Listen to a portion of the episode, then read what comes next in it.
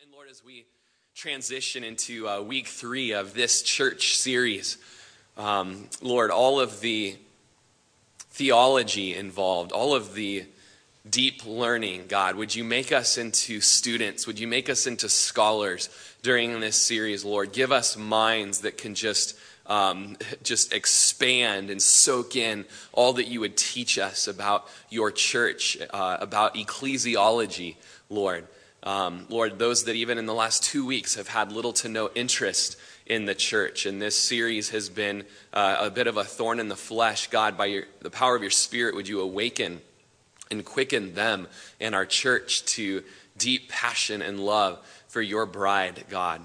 Lord, as there's um, confrontation this morning uh, to our worldview, Lord, we pray that we would be open handed and humble and able to receive able to learn, able to grow, that we test all things according to your word, Lord. And Lord, that this church would just be modeled after the authority of the scriptures. Uh, we pray all this in Jesus' name. Amen. Amen. Uh, well, in this series, His Church, we pray that Christ will teach us about the nature of the church.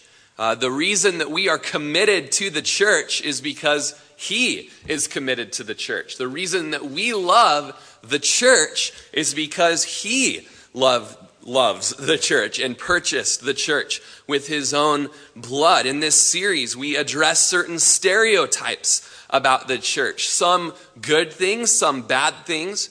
Um, whether they're things that we saw in a movie at one point that have always stuck with us, or something that we grew up with, or uh, as I have had, just certain aromas and you know, feelings in the morning trigger memories of lukewarmness in my life that are unattractive and, um, and just desire the Lord to take out all of these presuppositions and that we would look at what the scriptures have to say and be conformed to the word rather than vice versa. One person referred to the church as self righteous people who gather together with acoustic guitars and banners.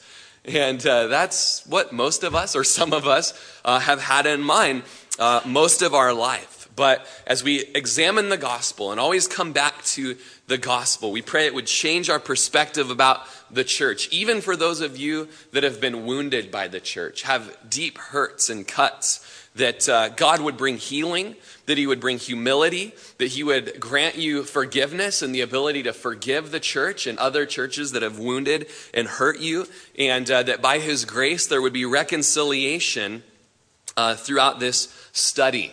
Now, the word church in the New Testament never refers to a building. We want to combat that as much as possible in this series. And I shot myself in the foot by putting a picture of a church on the church image, right? Uh, but, you know, that was kind of just for teaching purposes. Um, uh, in the New Testament, though, church never refers to the structure or a place but it always refers to a people, uh, whether that's the total number of believers who have ever lived anywhere or a local group of those believers. Uh, in the New Testament, the word church or ecclesia also is used to refer to the group of people in a particular city or within a home group meeting or a house church.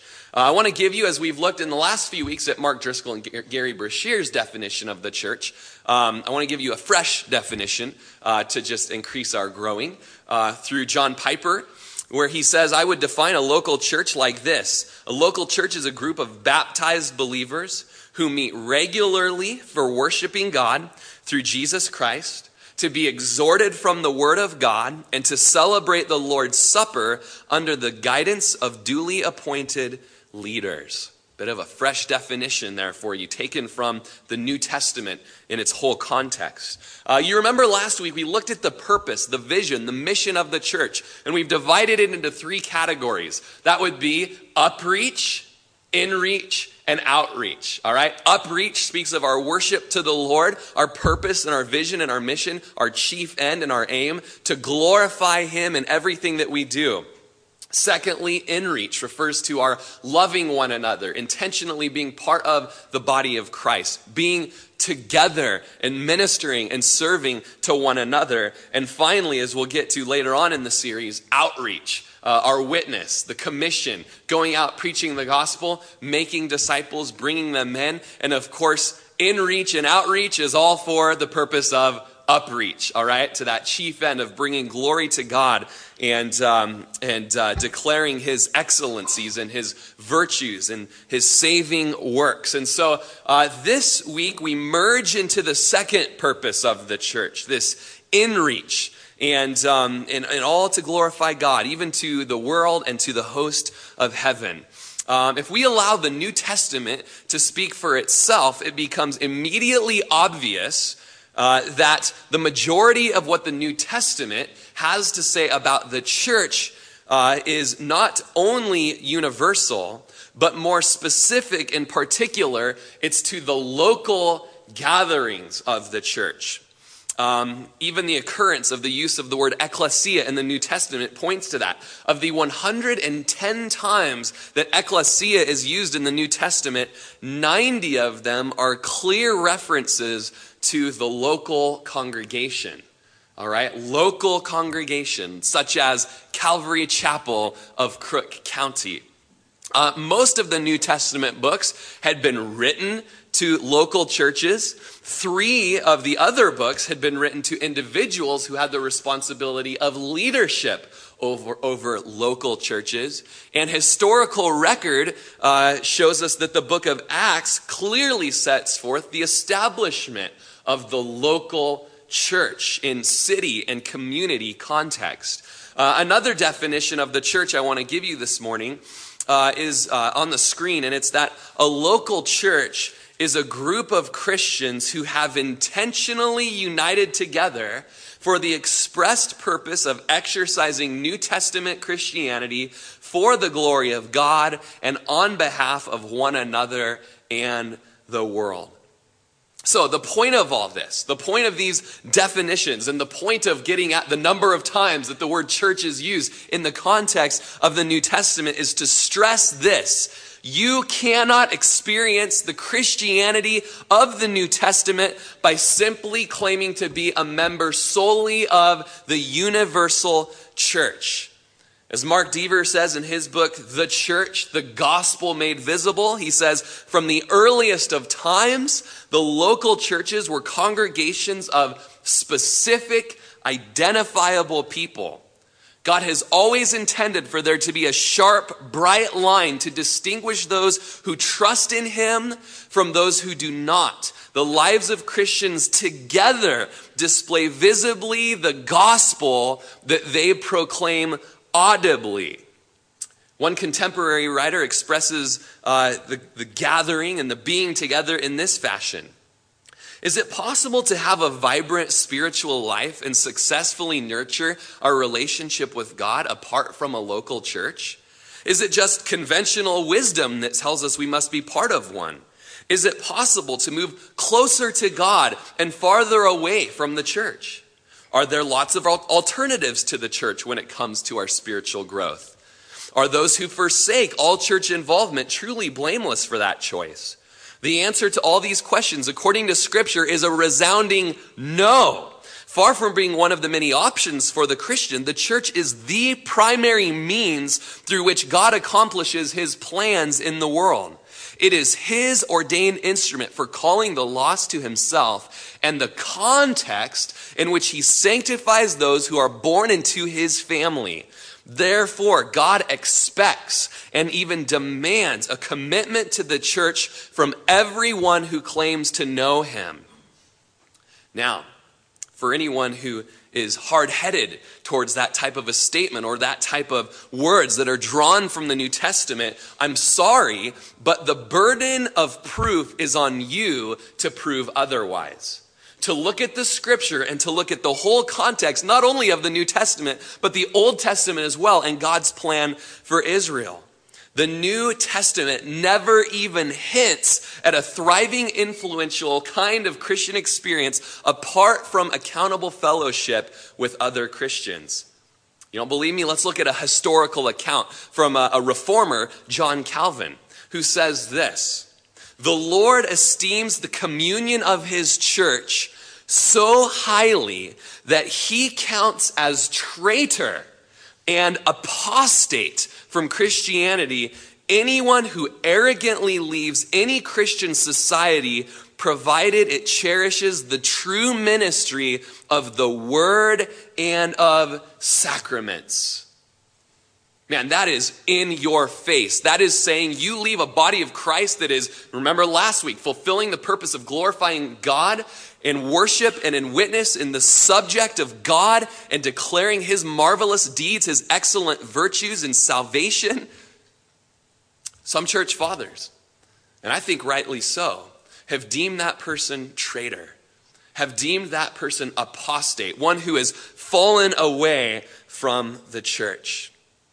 And if we would look at the Word, if we would look at the New Testament, and in addition, with a cherry on top, look at the church fathers who made strong statements like that and sacrificed their family and even their life in brutal death, then it would put to death all of this tragic nonsense of consumer Christianity and church hopping, coupled with church shopping. Guys, look to the New Testament, how valuable and important the local congregation, the gathering of his bride is in a local context. Calvin went on to say, where the word of God is declared faithfully and the sacraments administered properly, you stay. You stay. Authentic Christianity in the New Testament always expresses itself in a local church setting a specific group of people intentionally gathered together in an accountable fellowship that is being led by ordained leadership. Now, I'm going to ask a question and we're going to refer back to it in the coming weeks. It's an important question, it's one that must be asked. It's very clear, it's designed, it's focused, it's specific, and it's answerable. Now, we want our answer to be based upon the authority of the scriptures, not opinion. So when this question is asked, don't you dare go to, I feel this. Rather, please default to, the word says this. The question is for those that meet two standards. First of all, You've confessed Jesus Christ as your Savior. You are a genuine, authentic follower of Jesus Christ. You're born again. You've been regenerate. You have a new heart, a new mind, a new life in Christ. Praise God. You're a Christian. And secondly, You've identified yourself as a quote unquote member of Calvary Chapel of Crook County. Now, we don't have a, a, membership form that you have to sign or anything like that. The Lord hasn't led us to do that at this point in our church history. Uh, it can be a very helpful tool, and we've listened to some really great studies. But at, in, at Calvary Chapel of Crook County, the most we have is our fellowship directory, all right? And a lot of Calvary chapels, they say, hey, if you're in the directory, you're a member of the church. And of course, it goes deeper than that. But if you consider yourself to be a member of this church, this is your church. Or if you consider yourself, no, I'm more a part of that fellowship, you still need to ask yourself this question Are you born again? Do you consider yourself a member of this local body? The question is this have it on a slide.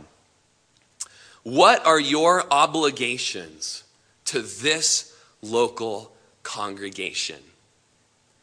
What are your obligations to this local congregation. As a member of this local church, what is your duty? What are your responsibilities? Is, is there anything that is needed from you? Is there anything that, that's essential that you can offer uh, to the health and edification of the body for the glory of God? The words are precise obligations, responsibility, and duty. Have you ever been asked that question before at a Sunday morning church service? It's pretty in your face. What are your obligations to this local congregation? It's not asked because there is so much consumerism and take from the church, never any give or rarely any give, that people view the church the way that they view restaurants. Quit providing a service the way I want it or a taste the way that I like it, and I'm out of here. Sorry, buddy, you're on your own. Sorry, church. Sorry, friends, you're on your own. And I see that uh, the New Testament scriptures are very specific to the obligation that's required of you. We'll get into that even more as the weeks go on. It's a direct question, and we pray as leadership over you that you would take the question very personally and prayerfully and biblically. Charles Jefferson, in his book, The Building of the Church, which was a, a lecture, a, a, a gathering together of lectures, a volume that was delivered before the Yale Divinity School back in 1910. And in Charles Jefferson's book, he said, Many a sermon must be preached on the duties which Christians owe to another. What we want to touch on this morning, that, that is your obligation, that is an obligation as part of this church, is that you must be part of a regular assembling. There must be a regular assembling of the local church, and you must be a part of it. Now, a group of people that would come together only once a year cannot be deemed a local body. There are essential activities of the church which lose their meaning if they're not done corporately. And there are a lot of activities in the New Testament that must be done together. Let's look at the early church. Let's go beyond the reformers. Let's go to the beginning. Let's go to Acts chapter 2, verse 42 when the church was young, when the church was a baby.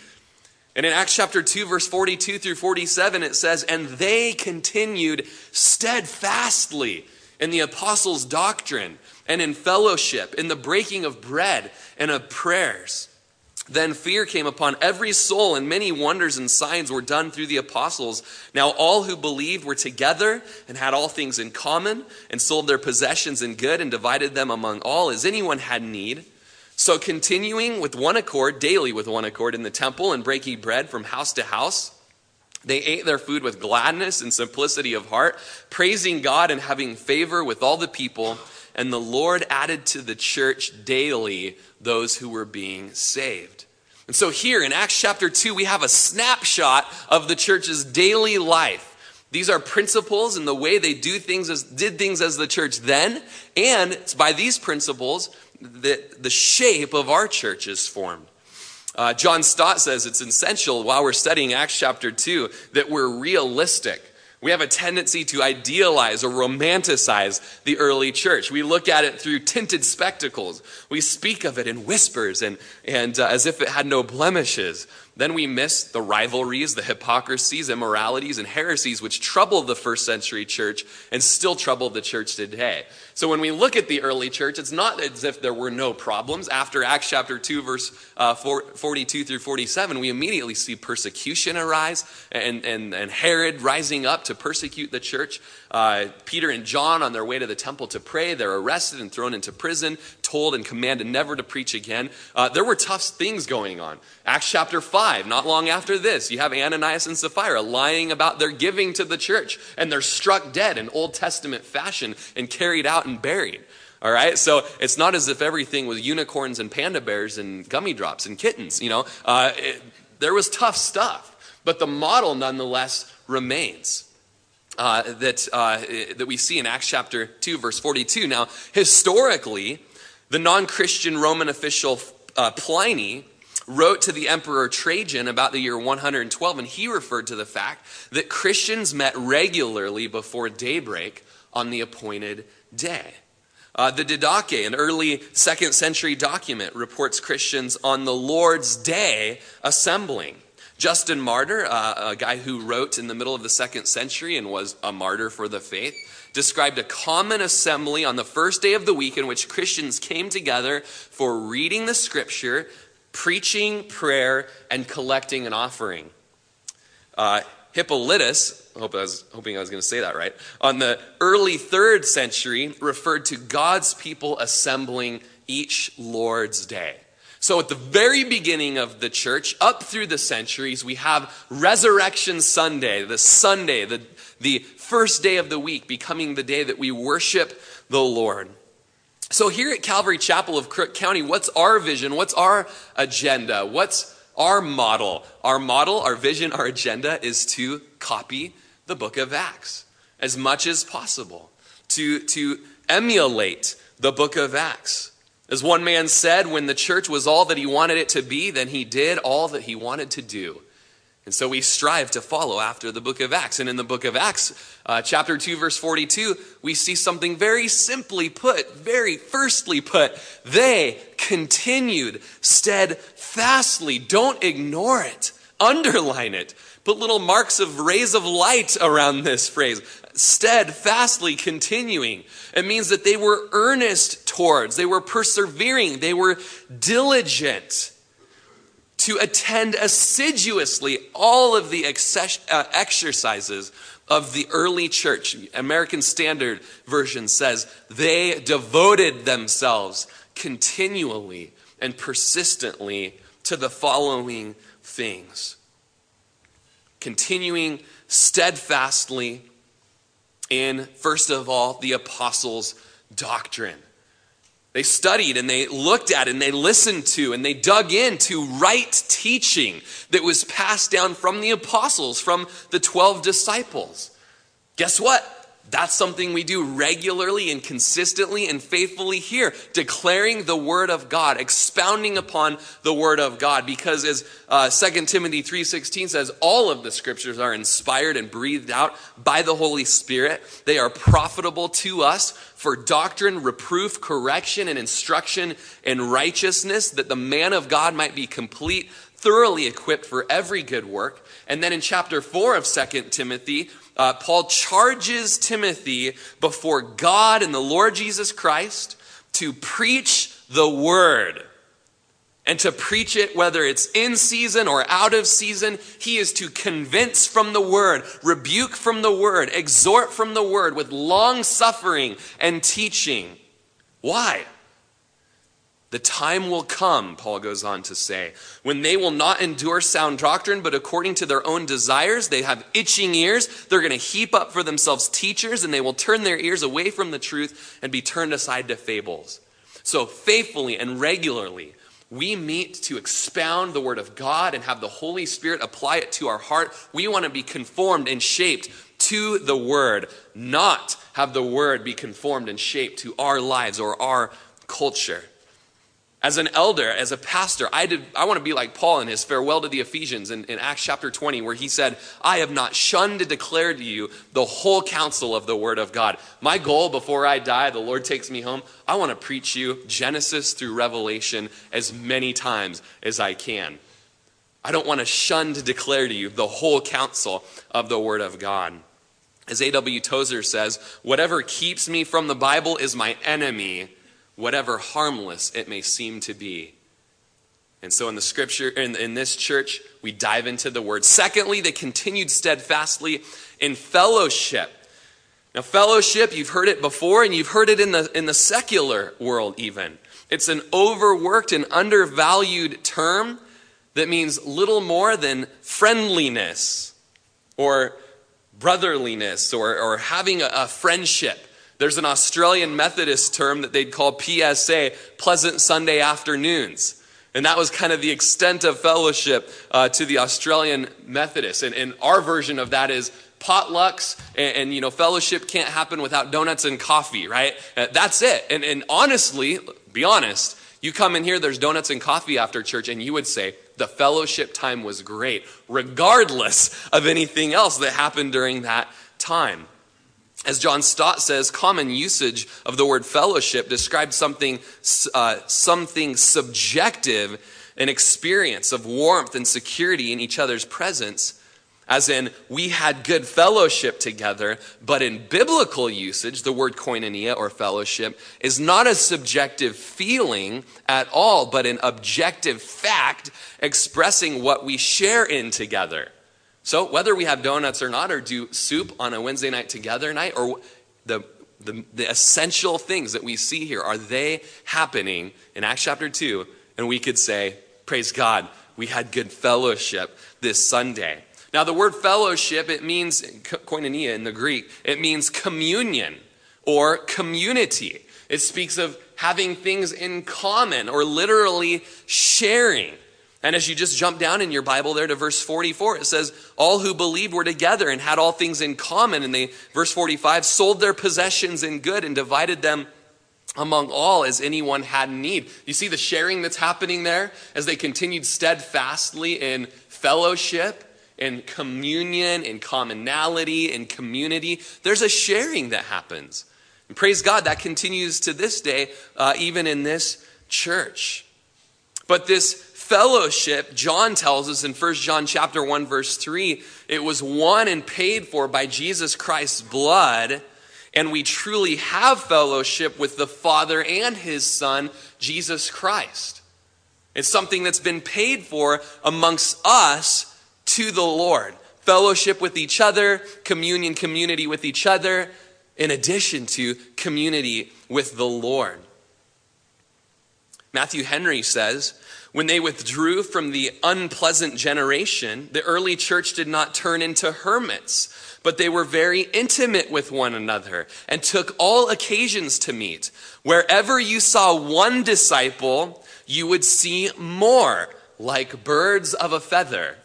They flock together. Good old Puritan, Matthew Henry, speaking up there.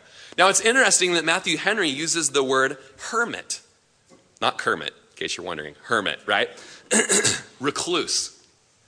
Because I was recently at an, at an event with a family who had often been absent from church gatherings, and at this point had been truant for months. When a faithful church sister asked the wife of the absent family member, Where have you been? I've been missing you. I leaned in, curious what the response would be.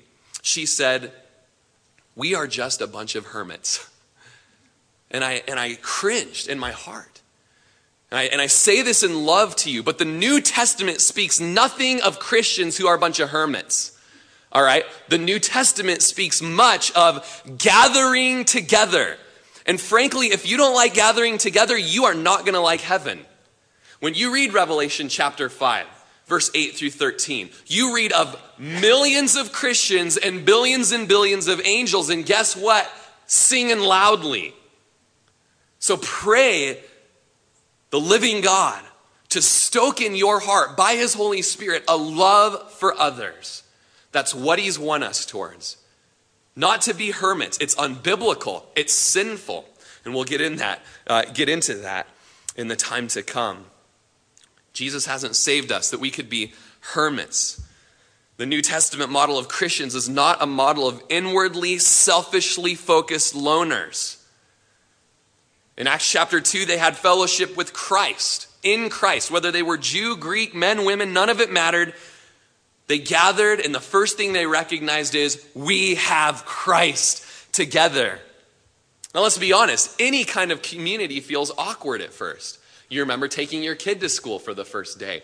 Awkward. You know, they got their backpack and everything. It's brand new. It's got the Avengers on it or Hello Kitty, you know. And they're walking into class and everyone's awkward and they don't want to go and they turn back and they grab your leg and you say, No, you have to go. It's necessary that you go. I'll go to jail if you're not in school. Go. Go in there. Two weeks later, you can't get the kid to quit talking about their friend or the crush that they now have in their class. All right? I recently went to Run Club on Friday at Cecil Sly. And my kid wouldn't even be around me. He's running around the track. I'm like, I came to be with you. He's like, I didn't, you know, I'm out of here. I'm to go be with my friends.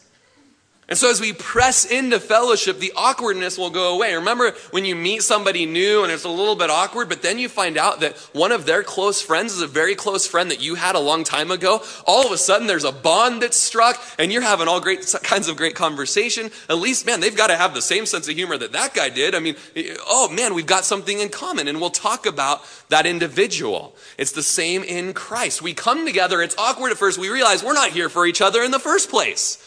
We're here about Jesus. You know Jesus? I know Jesus. Let's talk about Jesus. Let's talk about holiness. Let's talk about the scriptures.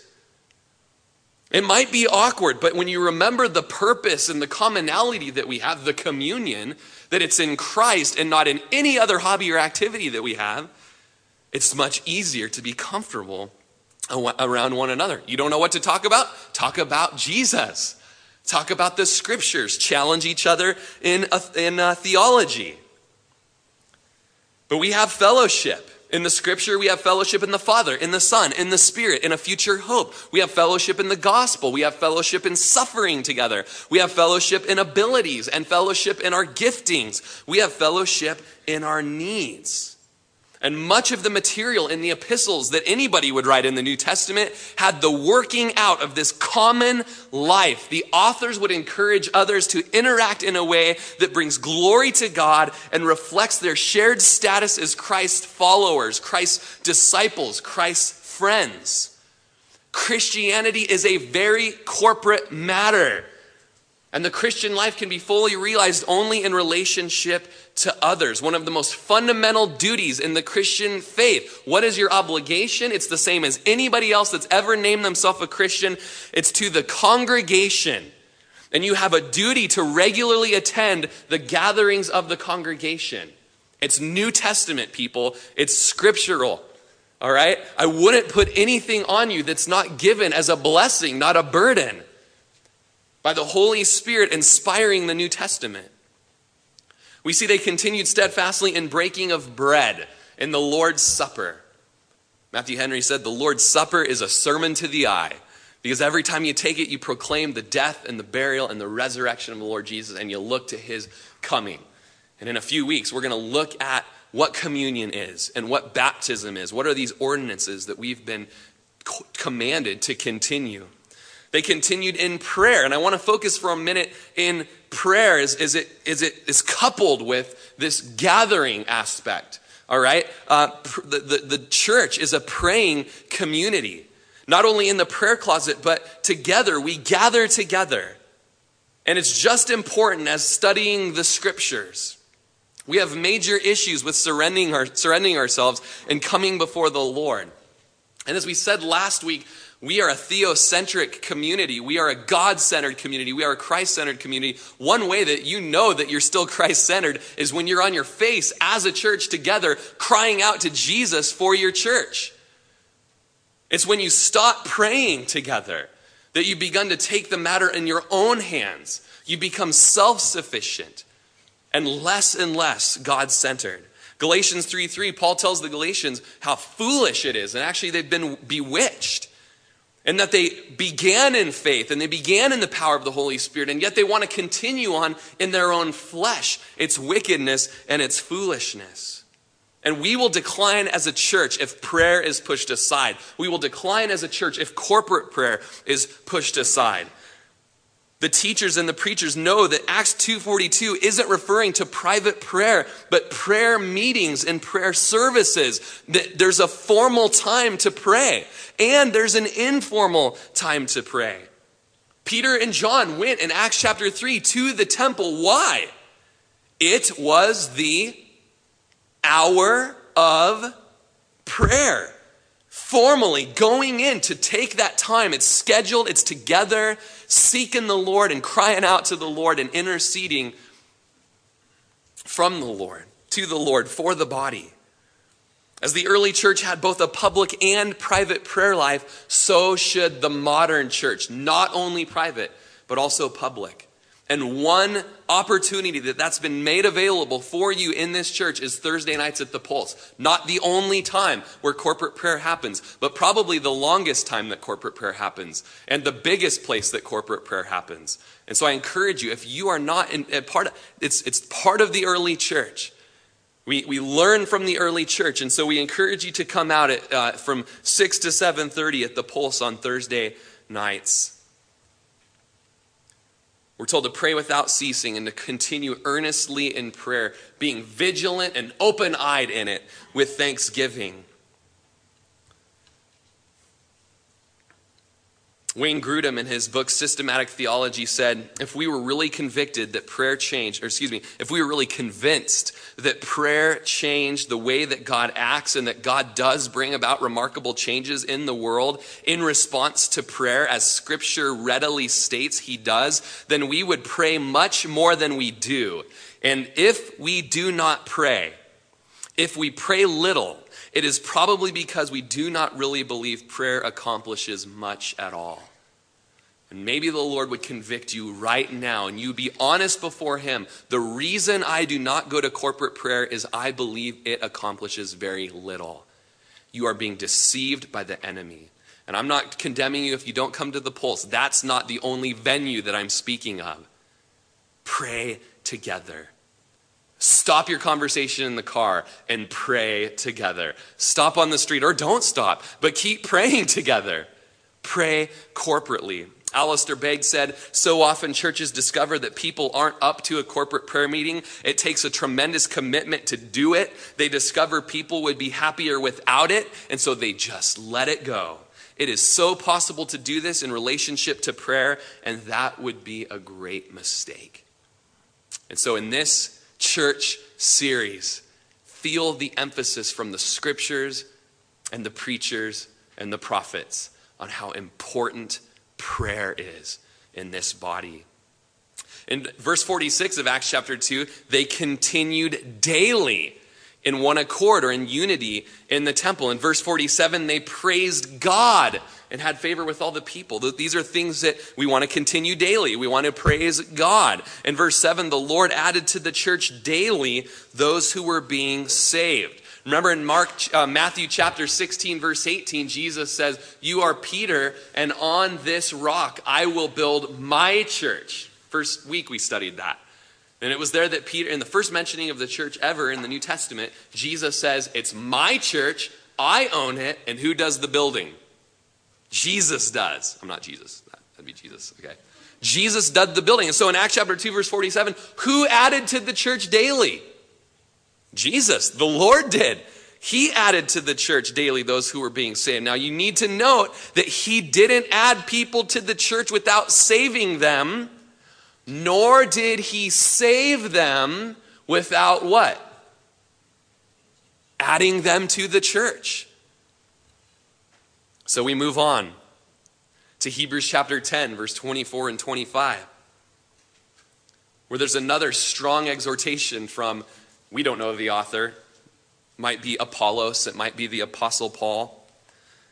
But it says, Let us consider one another, and we're going to look at that phrase, consider one another in order to stir up love and good works. We're going to look at that next week. But it goes on to say, not forsaking the assembling of ourselves together, as is the manner of some, but exhorting one another. I hope you're getting the corporateness of it all, one another. And so much the more as you see the day coming. And so we need to consider one another. That's give careful attention to one another. I'm, I'm careful not to preach too much what would be next week's Bible study in order to stir up, stimulate, and provoke good works and love. The ministry, ministry of provoking one another in a good biblical Hebrew type way necessitates consistent togetherness. How else are you going to consider one another and stir one another up towards love and good works if you're by yourself all the time? It's not going to happen. And in verse 25, we say, uh, he says that we're not to forsake the assembling of ourselves together. Forsake means, ESV version, neglecting. And think of animals when you neglect them. How do they look? You know, you don't feed your horse. You don't give him the treatment. You don't put shoes on his feet. You don't water him. You know, you don't groom him with the curry comb. How does he look? Long in the tooth, am I right? And that is what you look like as a Christian. That's what the church locally looks like as, as a local congregation if people are neglecting that. We're going to look so unhealthy. We're going to have the, the state knocking on our door, arresting us, and sending our church off to the habitat in Bend. Okay, sorry. Just trying to couple the, you know. Don't neglect the assembling of yourself together. NIV says, giving up. Don't give up the assembling of ourselves together, the meeting together. We need to make sure that we are consistently part of the scheduled meetings of the church. This is basic Christianity that's been thrown out in the trash. And the reason that it strikes us odd is because we've come to see the church as just an option, just an appendage, just an activity, another activity among all the other activities that we've got going on in our life. This is not biblical. There is a meeting together. There's a priority in our life of gathering together, and that is why we schedule these meetings. As Acts chapter 20 says, it was on the first day of the week when the disciples came together to break bread. Ignatius, an early church father, says, When you frequently and in numbers meet together, the powers of Satan are overthrown, and his mischief is neutralized by your like mindedness in the faith. Everybody knows that as we come together to do the Acts 2:42 that the enemy is crushed. That there's battle that is done. And we need this type of community. You need this type of community. By design, you need this type of community. Genesis chapter 2:18, the Lord said to the Lord in his trinitarian state, "It is not good for man to be alone. I will make him a helper comparable to him." Did you catch that? Second chapter in the whole book of the Bible, in, in the whole of the Bible, it is not good that you are alone. And you think it is. It's not. Proverbs 18:1 says a man who isolates himself seeks his own desire and rages against all wise judgment. You show me someone that is not in consistent meetings and is always by him or herself and I will show you someone who wants to do what they want to do and doesn't want to hear what the word of God has to say about it or what his brothers would say in exhort an exhortation to him, exhortation to him. It's biblical. You're isolating yourself from fellowship and from friends and from people that love you and care enough about you that they'll speak words of truth and confront you in things, you're seeking your own desire. You're raging against wise judgment. Our need for community is shown in our very Creator. It's Trinitarian, it's after the designer. He is Father, Son, and Spirit. The Father, Son, and the Holy Spirit, they, they, there's unity and yet there's distinctness, and they have fellowship together before the world was even created. In John chapter 17, 21, Jesus is praying and he says that all those who follow me, that all those who believe, that they would be one as you, Father, are in me and I in you, that they also may be one in us, that the world may, uh, may believe that you sent me. Jesus, in his prayer before the cross, prayed for unity that is shown in gathering. The same unity, the same fellowship that Jesus had with the Father and the Spirit before the world ever was. You can read the rest of the prayer on your own time. And so don't forsake, don't give up the assembling and the meeting. It speaks of scheduled meeting times. And then it says, as is the manner of some, or the habit of some, or the custom of some. At this point in church history, it was like 60 AD. Jesus had been gone for 30 years. Paul the apostle's still on the scene. By this point already, it seems to, the church seems to have had some defections from the ranks. People were already giving up fellowship together. They were neglecting it. It had become their custom. And for some of that, they may have been because of persecution from the Romans. You know, if, if the Romans catch us meeting, they're going to chop off our head, so it just seems a lot more convenient to not meet today. For others, they were being pressured, pressured and ostracized from the Jewish community. Others were intimidated by the Jewish machine, the Jewish synagogues. They were being persecuted. Other people had given up the assembling and the meeting times because they had business engagement. Other people were simply just lazy. And there's no mention of why, but those probably all contributed to the, uh, to the problem in some way. And the same thing is true for us today. There are people who feel they don't need the church, which is a very arrogant feeling. There are people that see the Lord's Day as a good opportunity to make money. There are some who are simply lazy some see Sunday as a, just another day to play. It makes for a longer weekend when we skip church. If I have nothing else going on, Rory, I'll be there. But I'm just letting you know something's probably going to come up. And I know what you're thinking because I've thought it myself before. And you're thinking, Rory, you don't have to go to church to be a Christian. And I would say, wrong. You have to go to church to be a New Testament Christian. You do not have to go to church to become a Christian, but to continue in the faith. You must be part of the local congregation. And Ignatius, or excuse me, in Augustine's word and in Crucius's word, sorry, early church Bohemian, whatever, both of them said very similarly no one can have the church for his father unless he has the church for his mother. We're not saved by works. Amen. We are saved by grace through faith. And yet, James adds to that by saying faith without works is dead. And one of the works that is a fruit of being saved, it's a joyful response to what Jesus has done, is that we will gather together and worship Him together. And as we'll see next week, we're going to love on one another and we're going to serve one another. We're not talking about someone whose job says that they can't be in fellowship on a Sunday. We don't have some sort of Sabbath rule or Sabbath law. We're under the new covenant. But it's not a have to thing, it's a get to thing. If you would ask the question in your heart, do I have to show up to church? It shows something that's wrong in your heart. And as I've said before, if a woman came up to me and said, Rory, how much do I have to kiss my baby? First thing you'd think is, something is wrong. Something is wrong with this lady. There's a heart issue here.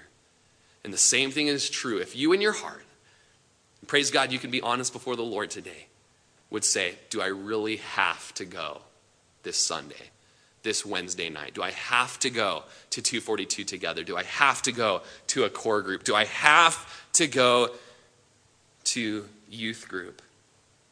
When a person so readily snaps up every opportunity to do something other than meet with God's people, it says something about that person.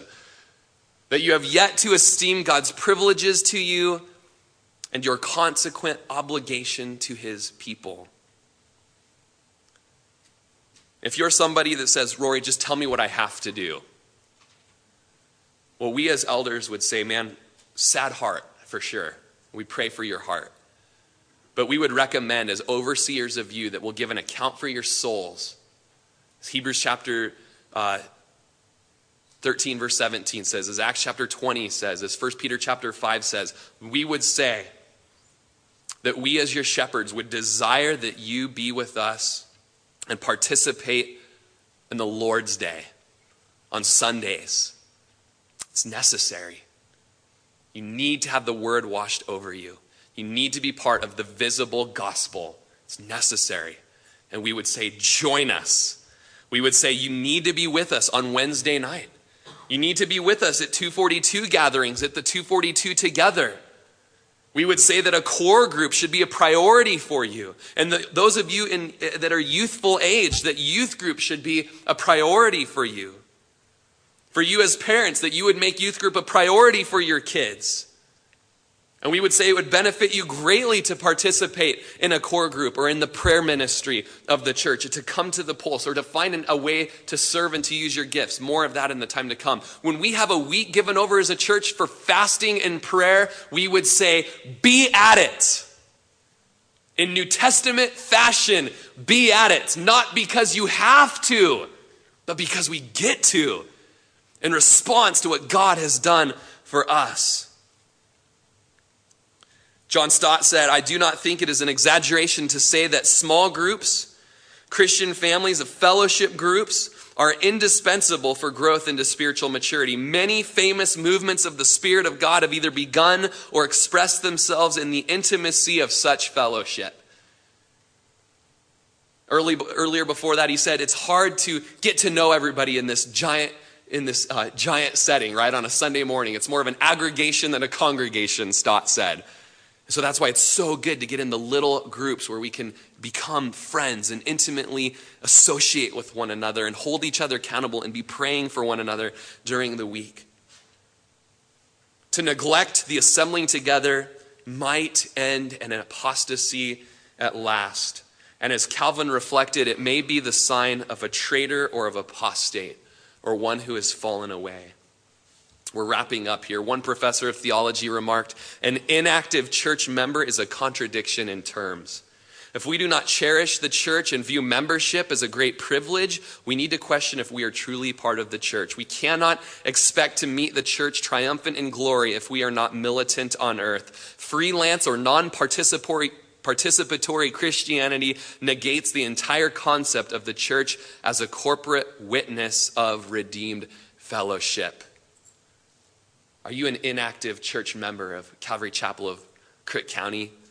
You're a contradiction of terms. And so, as you're confronted today with so much, by grace, repent. Repent of the poor understanding of the church. I have had to, in the last few weeks, join me. Humble yourself. Is there anything that's not biblical? Push your opinions aside and repent. Join me and join others who are repenting of poor ecclesiology. Why don't we have the worship team come on up? Dietrich Bonhoeffer, in his book Life Together, Dietrich was murdered by the Nazis uh, the day of uh, the day before, I think it was, um, Hitler committed suicide. Dietrich Bonhoeffer wrote in his book Life Together, when he talks about the glory and privilege of knowing another Christian, he says, Therefore, let him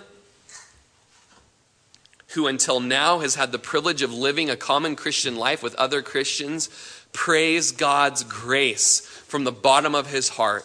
Let him thank God on his knees and declare, It is grace, grace, nothing but grace that we are allowed to live in community with Christian brethren. And so as we come, no, oh, there it is. like, no communion. Okay, it's right in front of me. Couldn't see it. As we come to the communion table, as we close in song, let's glorify God if you've ever been part of Christian community. And if you want to repent of not being part of Christian community, grab the cup, grab the bread. And I would encourage you go back to your chair and take a knee. Do what Dietrich Bonhoeffer said, the guy who was slaughtered for Christ who understood the value of the church. And so maybe you'll take a knee up here, maybe you'll just go to your seat, or maybe you'll go to the back, or it's okay, you don't have to. But if the Lord would move you to take a knee and shout out from the bottom of your heart, God, it is grace. It's because of what you've done on the cross, shedding your blood, breaking your body. It's grace, nothing but grace, that allowed us, allows us to live in community with Christian brethren. Lord, we repent today. Lord, I think the reason I'm so passionate is because I've had just you confront me so many times this week and in the last few weeks. And, and Lord, I know that these words are confrontational and make us uncomfortable, but Lord, I believe it's not because you're wrong but it's because we need to be corrected. And Lord, your word tells us that you correct those that you love. So, God, may we just sense your love here in this place. That if you didn't love us, you'd let us continue on with a poor view of your bride, the church. So, Lord, we repent. We declare that it is grace, grace, nothing but grace that allows us to be part of the gathering together of the brethren, and by your Spirit, do a work in this place. As John Stott said, of how many revivals began through the assembling together, even of small groups, God. We pray that over our 242 groups and our core groups and our prayer meetings. Lord, that you would spark a flame that would light this city on revival, Lord. For your glory, God, the chief end of gathering together is that you would be glorified and worshiped. And so we do that right now. Amen. You've been listening to Pastor Rory Rogers, pastor of Calvary Chapel of Crook County, located in Prineville, Oregon. For more information on this ministry, or if you'd like to contribute, please feel free to write us at P.O. Box 378, Prineville, Oregon 97754, or check us out further at our website at www.calvarycrookcounty.com. We thank you so much for listening, and we pray that this ministry has blessed you.